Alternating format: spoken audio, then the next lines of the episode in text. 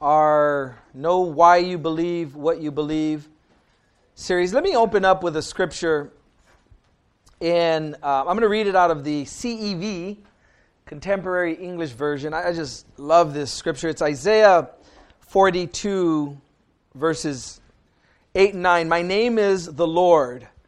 I won't let idols or humans share my glory and praise. Everything has happened just as I said it would. Now I will announce what will happen next. Just a beautiful scripture, Isaiah chapter 42, verses 8 and 9. And so today we will be covering eschatology. What? Shut your mouth. Eschatology. Who can tell me what it is? End times, future things. It's your thing. No, future things. Eschatology is part of theology concerned with the final events of history or ultimate destiny of humanity. This concept is commonly referred to as the end of the world or end times. The word arises from the Greek eschatos or eskatos, meaning last, and logi, which means the study of, so the study of last, and first appeared in English around 1844. The Oxford English Dictionary defines eschatology as the part of theology connected with death, judgment, and the final destiny of the soul of humankind. So we started with the importance of the Bible being the Word of God. We talked about the nature of God, making sure that we understand the true definition of the nature of God. Um, we went on to soteriology. Who remembers last week what soteriology was? The study of salvation. Lee pays attention. Good job, Miss Lee. And she wasn't even here, huh? I was too. Oh, you were? Okay, okay, okay. so, the study of salvation and how important it is that we understand how we're saved, what we're saved from, what we're saved to, um, and all of that. So, we looked at a lot of that. Turn with me in your Bibles to John chapter 8. John chapter 8. And uh, we had a chance when we were talking about the Bible and truth and uh, taking things out of context and in context. Um, so, John chapter 8, and we'll look at two verses there 31 and 32. Let me see. And it was uh, Jeffrey that pointed out the importance of making sure that we read things in context. When I had mentioned know the truth. Um, I remember Jeff had mentioned the verse prior to it. So this is John. Is it John 8? Am I, oh, I'm in Mark. The other gospel. How did I get there? John chapter 8, verses 31 32. Then Jesus said to those who believed him, If you abide in my word, you are my disciples indeed and you shall know the truth, and the truth shall make you free. And so, as I was just thinking about eschatology, studying the end times and things of the last days and all of that stuff, um, we want to, again, be challenged with knowing why we believe what we believe um, because the Lord wants to free us up. And I think there's so many things that burden us, weigh us down unnecessarily perturb us, bother us. And so I just think the importance of, again, just walking in the truth that we know to be true. And then I would ask the question, why study eschatology? Turn to 1 John chapter 3. Last three epistles, way in the back there. 1 John chapter 3. 1 John chapter 3. And notice verses 1 through 3. If we ask the question, why study eschatology? 1 John chapter 3 verses 1 through 3 the Bible says behold what manner of love the Father has bestowed on us that we should be called children of God Therefore, the world does not know us because it did not know him. Beloved, now we are children of God, and it has not yet been revealed what we shall be, but we know that when he is revealed, we shall be like him, for we shall see him as he is. And everyone who has this hope in him purifies himself just as he is pure. And so, knowing the truth and that truth having set us free is really what we're doing with it, walking in the truth. And for the believer, when Jesus is revealed finally, we're going to know, we're going to be known, but that's something that's future, isn't it? When Jesus comes. That's something that's not right now. So the second coming of Christ and us going to God, that's not right now. That's in the future. But he who has this hope that Jesus is going to take us home or, or Jesus is going to come back for us. It says it right there in 1 John chapter 3. He who has this hope purifies himself just as he is pure. Your belief is not what's in your head, it's what you practice. And what you practice is lived out.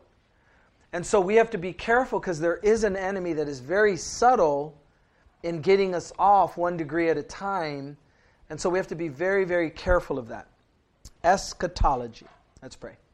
Father, we thank you for your word and this time that we have. And we just pray, Father, that you would open up things to us and remind us of things that we already know. Uh, that the things that we have already, Lord, uh, that we do understand and know, Father, I pray that those things would be confirmed and solidified. And uh, the things that we believe wrong, Father, that you would expose those and just help us to understand what it is that you say about these future things. And so bless this time as we lift it up to you in Jesus' name. And all of God's people said. So, death, the first resurrection, the Bema seat judgment, the rapture of the church, the tribulation period, the second coming, the millennium reign, the judgment of the judgment of the Lord and eternity are last days things. There may be other things, but those are the ones just as I was looking around and, and just looking at the things that I wanted to touch on. So let's talk about death. What happens at death? All right. So she said, absent from the body, present with the Lord at death. Second Corinthians 5 8 says, We are confident, yes, well pleased rather to be absent from the body and to be present with the Lord. So when you die, everybody in the world No. Everyone in the world, when they die, everybody goes into the presence of the Lord? No. Who gets to go into the presence of the Lord? So, believers, right? Christians, God's kids, is to be absent from the body, is to be present with the Lord, okay? What happens to the non believer?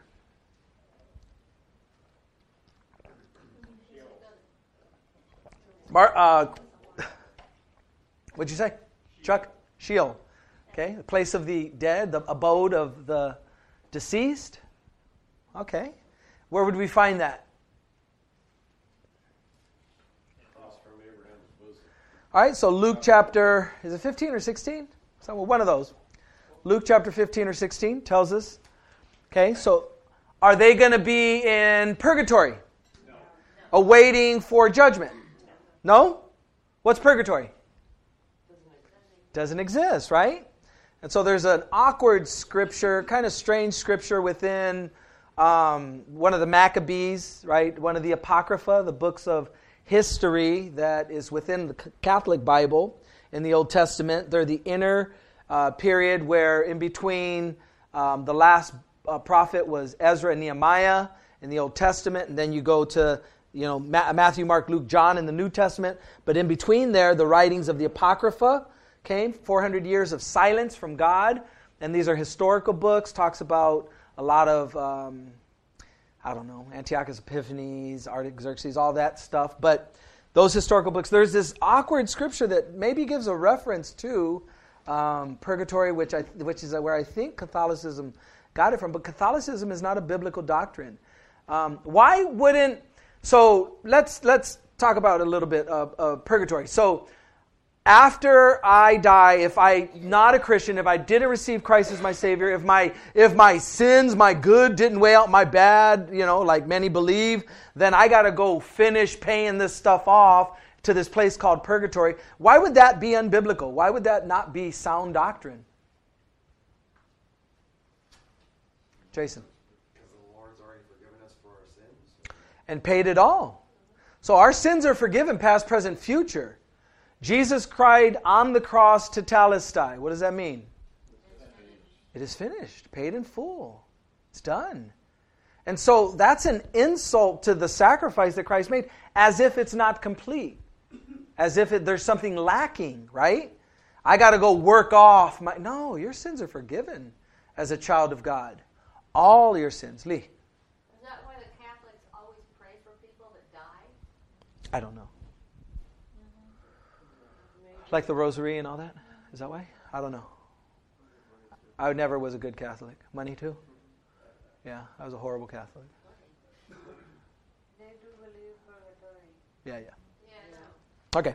So, purgatory, not a biblical concept. So, when the non believer dies, let me read you Revelation 20, verses 13, 14, and 15. Revelation 20, 13, 14, and 15. The sea gave up the dead who were in it, and death and Hades delivered up the dead who were in them, and they were judged, each one according to his works. Then death and Hades were cast into the lake of fire. This is the second death, and anyone not found written in the book of life was cast into the lake of fire. Yeah, that don't sound like no purgatory there. No second chances. And so, upon death, you as a believer, as a child of God, absent from the body, present with the Lord a non believer into Abraham's bosom, that place of Sheol, the place of the dead, that punishment place where the rich man could feel pain, a holding place to await the great white throne judgment.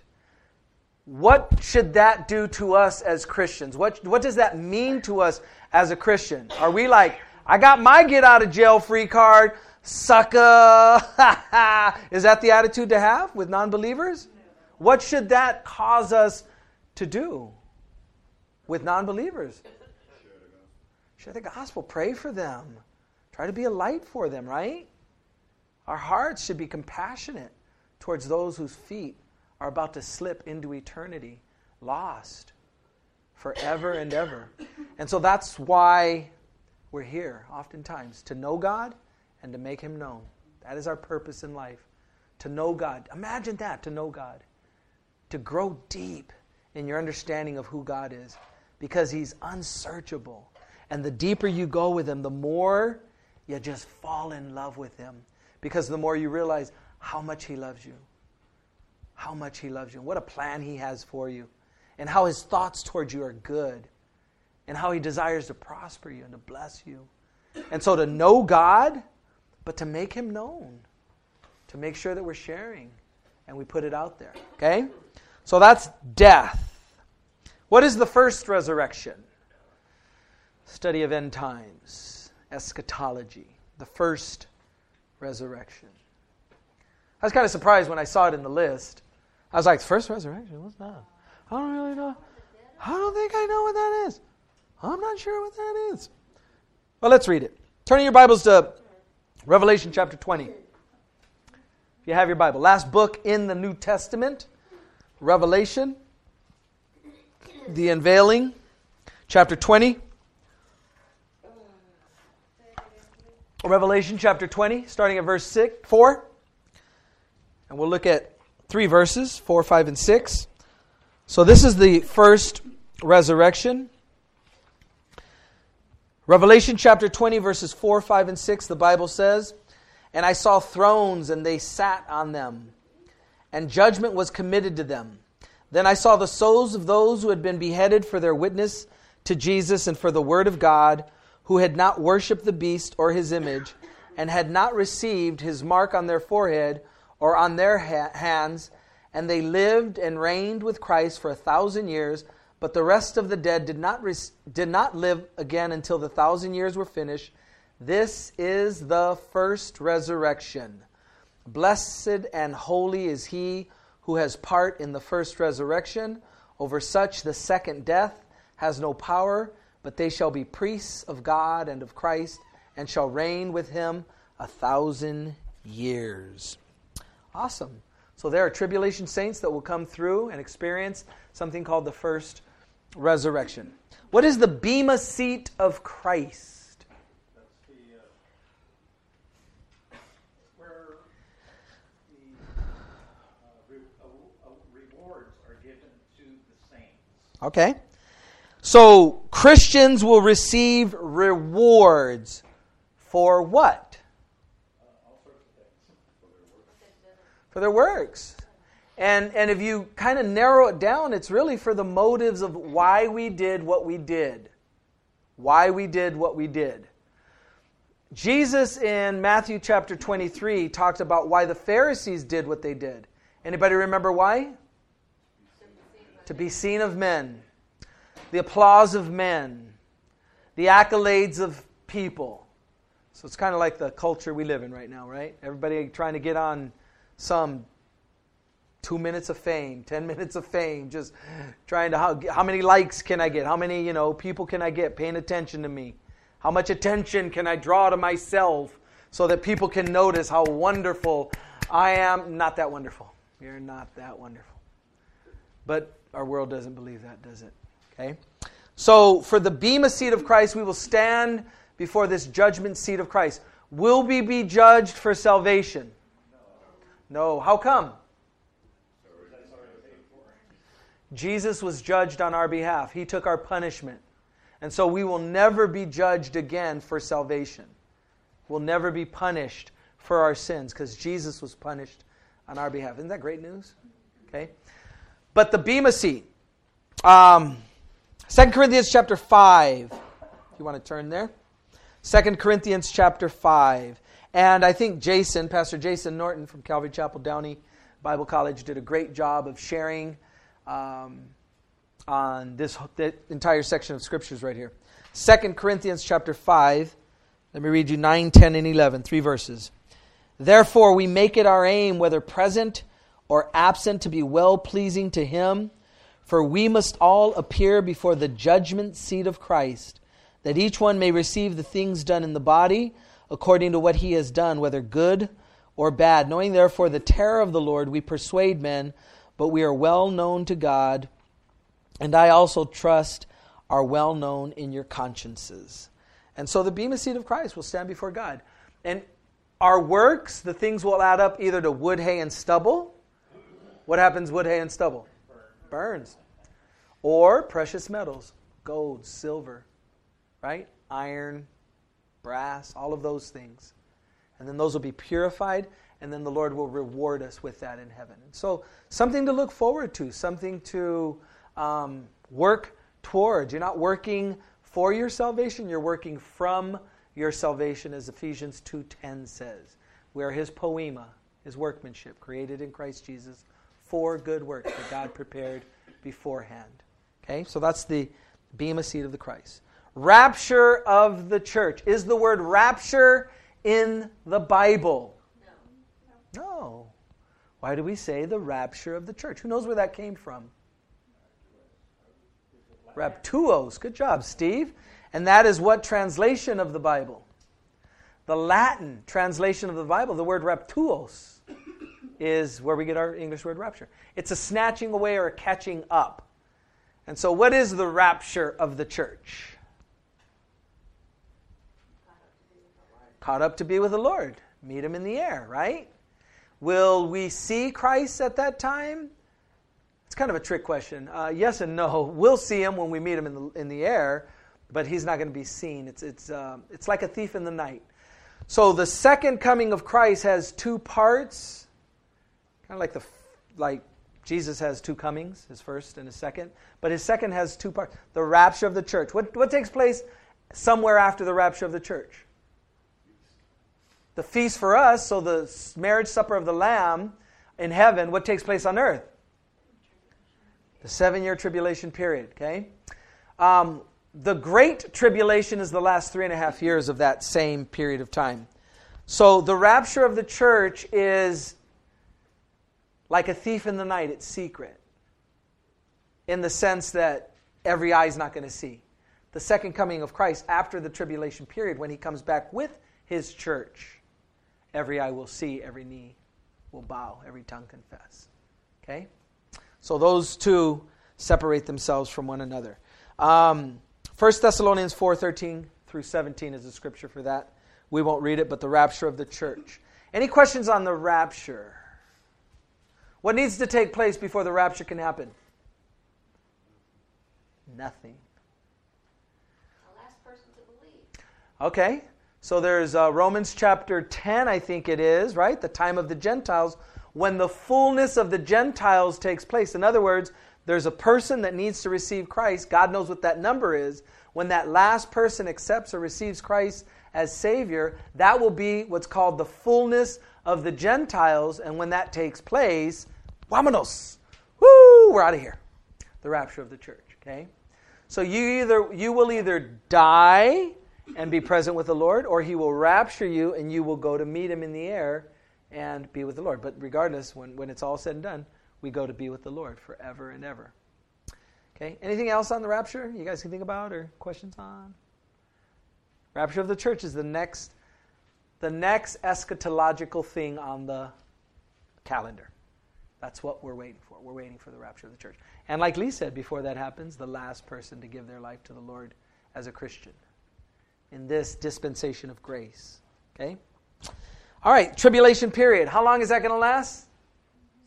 Seven years. What, how long is the great tribulation going to last?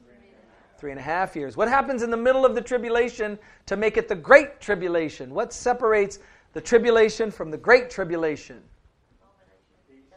The abomination of desolation, prophesied in Daniel chapter 9, 24, 25, 26, 27, right?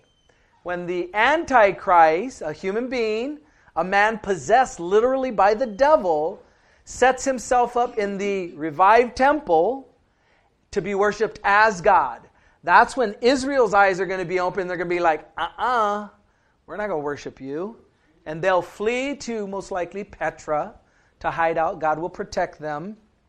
And that's Matthew 24, 25, Revelation. Revelation chapter 6 through 16 talk about the tribulation period. It Starts with the seal judgments, and then it goes to the bowl judgments, and then it goes to the trumpet judgments.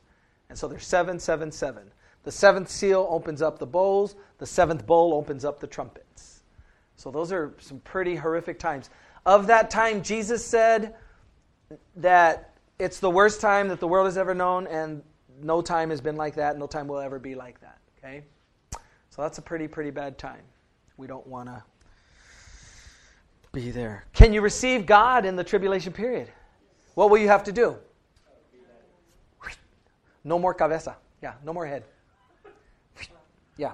And your head, I don't know if you know this, you need it to be attached to be able to be alive. So you'll be beheaded. But you can come to faith.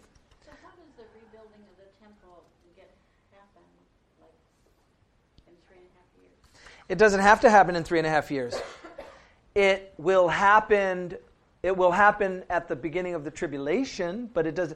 It does like the rapture doesn't announce the tribulation the next day or in a week after the rapture. It can happen whenever God wants it to happen. The temple, I think, everything is ready, and they just found a red heifer, 2018, a perfect red heifer, which is the, the one thing they were waiting for. So they, they're, yeah, their temple, they've been working on that for quite a while. They're not sacrificing yet. It's not finished, and they're not sacrificing. Anybody been to Israel lately? Well, she's been recently. Uh, where are they at with the temple? Um, I don't. I'm not sure if they're. They said they mentioned about building anything just yet, but they they're ready. Like. I know they're getting all the. Time, when it's go time, it's go time. Yeah. Yeah, and things can happen rather quickly once they start in 52 days. They can, they can build a temple within. Yeah. Part of the problem is on the Temple Mount, you have a mosque. Mm-hmm. Yeah. So it'd be great if some great leader would come in with a solution of how the Jews could build a temple. We can solve that problem. And that's what the Antichrist is going to do. Next, next to the mosque is they found the Dome of the Spirits. Uh-huh. Um, and it's believed that. Yeah, down the street, right up the way. Actually, that the Dome of the spirits is actually where the Yeah. temple will be built, Right. which will not have to interfere with the Dome of the Rock. Yeah. And it was that where Abraham sacrificed Isaac on that mountain, or yeah, Oh, no, well, I mean, didn't sacrifice, Abraham, but or yeah, took him up the mountain, Mount Moriah. Or to the Gentiles. Yeah, yeah. Okay. took them up there. But Yeah, in Florida, they got like all the temple stuff, like all the instruments and things like Yeah, yeah. All that's ready. And the Cohens are the Levites, descendants of the Levites, so they have the priests lined up. So just interesting. And, and, I mean, they've been collecting that stuff for a long, long, Right, long, long right. time, getting ready for this. Red heifer that wasn't. Yeah, that red heifer was just found, 2018. I was What is this red heifer? So red heifer is uh, something a perfect sac- sacrifice. So they're able to. I don't know. Yeah, Deuteronomy is where they talk about the red heifer. yeah. It's in the Bible that they need a red heifer for sacrifices. So, so. Trying to genetically, Heifer is a cow. they were trying to genetically reproduce one. So if somebody calls you a heifer, say, "Hey, shut your mouth." They're trying to what? They were trying to like genetically produce one, Okay. but I guess they found a natural, pure one now is what they're saying. Yeah, yeah.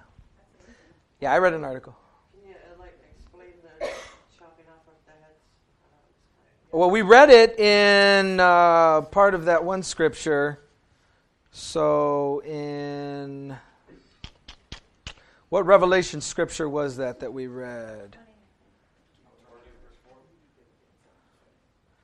And they sat on them, and judgment was committed to them. Then I saw the souls of those who had been beheaded for their witness to Jesus and for the word of God, who had not worshipped the beast or his image, and had not received his mark on their forehead or on their hands. So they were already believers. No, they, they became believers because they missed the rapture. So they became believers in the tribulation. Remember, there's three and a half years of it's it's stuff happening. It's pretty bad stuff, but it's nothing like the second half of the tribulation period. The second half will definitely be hell on earth, or it's really God's wrath being poured out on earth. I mean, for them, for everybody to kind of follow the beast and stuff like that, I think that they'll kind of reel things in as far as the, like you're saying, things are happening, but I think that, you know, it's kind of being, going to be a little peaceful in, in respect because of the fact of, uh, you know, otherwise people would follow him if, if everything's still Uh, there's a scripture in Thessalonians that says God will send them strong delusion who did not believe in the love of the truth. So uh, it's it's bigger than there's people that don't want to believe, and God is going to give them what they want. And their inability. Look at the Jews now. Again, according to Romans chapters 9, 10, and 11, a partial hardening has happened to the nation of Israel. Why? Because they rejected their Messiah.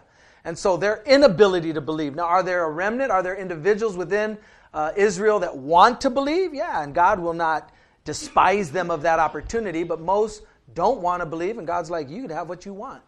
And so I think that's going to be part of it as well. I struggle with knowing if people are giving themselves to the Lord in the tribulation period, and then you have that verse in Thessalonians that says that God will send them strong delusion, you know, who are they? More people will come to the faith in the tribulation period than in all of history. So, I mean, even while God's wrath is being poured out, people are coming to God in faith and going to end up in heaven for eternity. All right, the millennial reign. What is that? You know, one of the most misunderstood doctrines in all of the Bible because the Bible doesn't talk a whole lot about it. And yet there's a lot of scriptures that point to it, but just uh, an interesting time. There will be a 1,000 year reign after the tribulation period where we, New Testament believers prior to the tribulation, will come and we will rule over cities. How does that work? Oh, no. But we'll do it for a thousand years. Satan will be bound for that 1,000 years, and so the flesh and the world will still be there, but you remove the world, the flesh, or the devil, and sin becomes a different dynamic. So you no longer have a devil to use and tempt you with the world and use your flesh to sin. And so sin is going to be existing. We will, there will be a righteous reign. Um, just the, the nuances of it are interesting. Um, it's, a, again, a hard thing to, to grasp for me, but Bible talks about it. Revelation chapter 20, verses 1, and, 1 through 7 are the scriptures that mostly deal with the millennial reign. Any questions on that? Well, when I was listening to that, because I didn't bring my Bible with me, um, it said that the ones that came through the tribulations who were beheaded were the ones that were going to rule and reign. Oh, those are the that first what it said? resurrected. Not reign. We will reign. They will not reign. Well, didn't it say? I thought it just We can read it.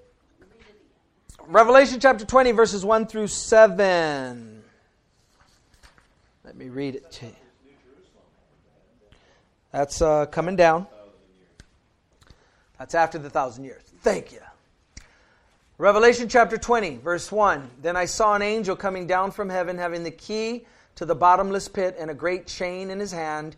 He laid hold of the dragon, that serpent of old, who is the devil and Satan, and bound him for a thousand years. And he cast him into the bottomless pit and shut him up and set a seal on him, so that he should be so that he should deceive the nations no more till the thousand years were finished. But after these things he must be released for a little while. And I saw thrones, and they sat on them, and judgment was committed to them. Then I saw the souls of those who had been beheaded for their witness to Jesus and for the word of God, who had not worshipped the beast or his image, and had not received his mark on their foreheads or on their hands, and they lived and reigned with Christ for a thousand years. So they did with us.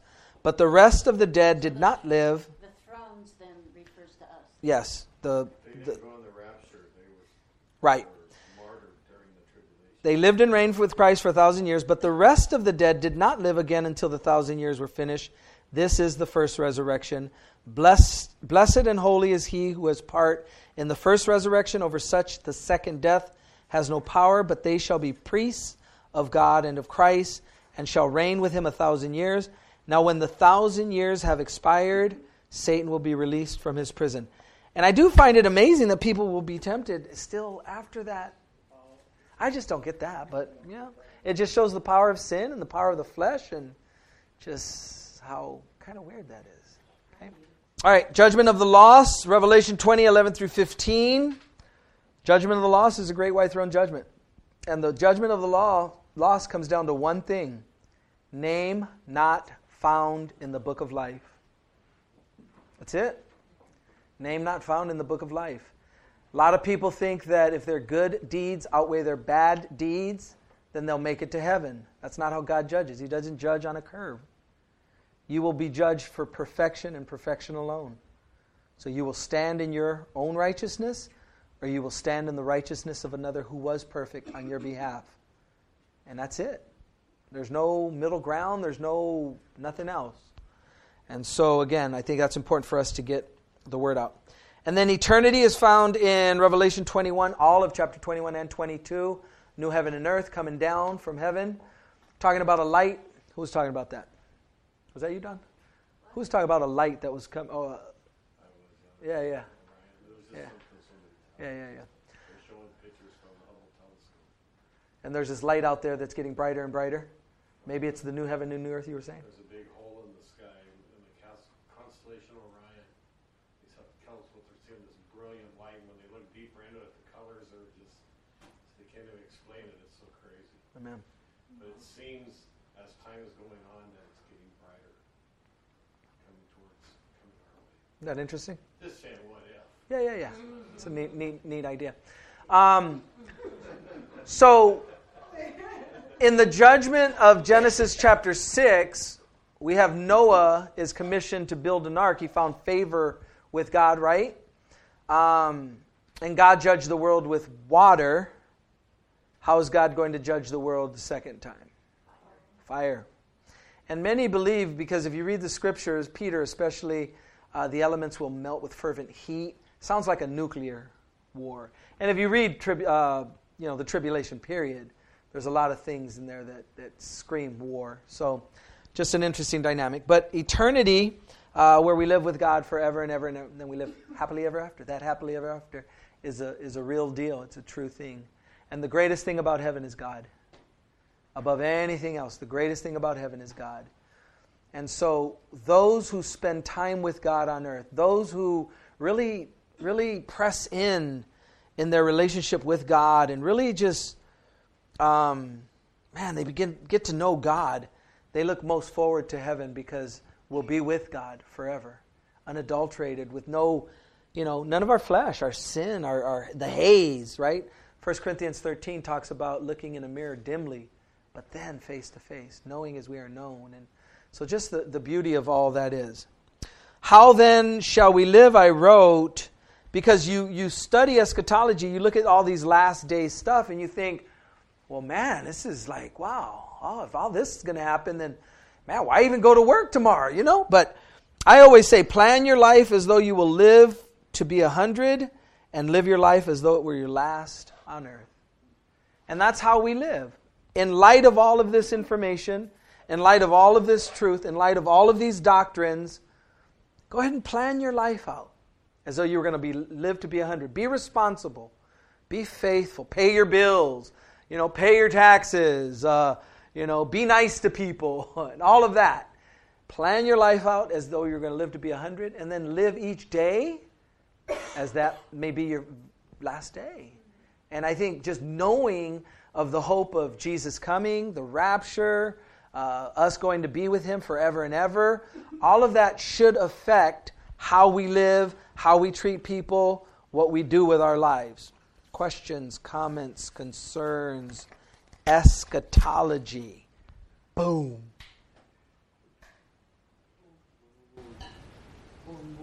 So when the um, satanic rebellion after a thousand years, it says that he's they surround Jerusalem and then fire from heaven destroys them.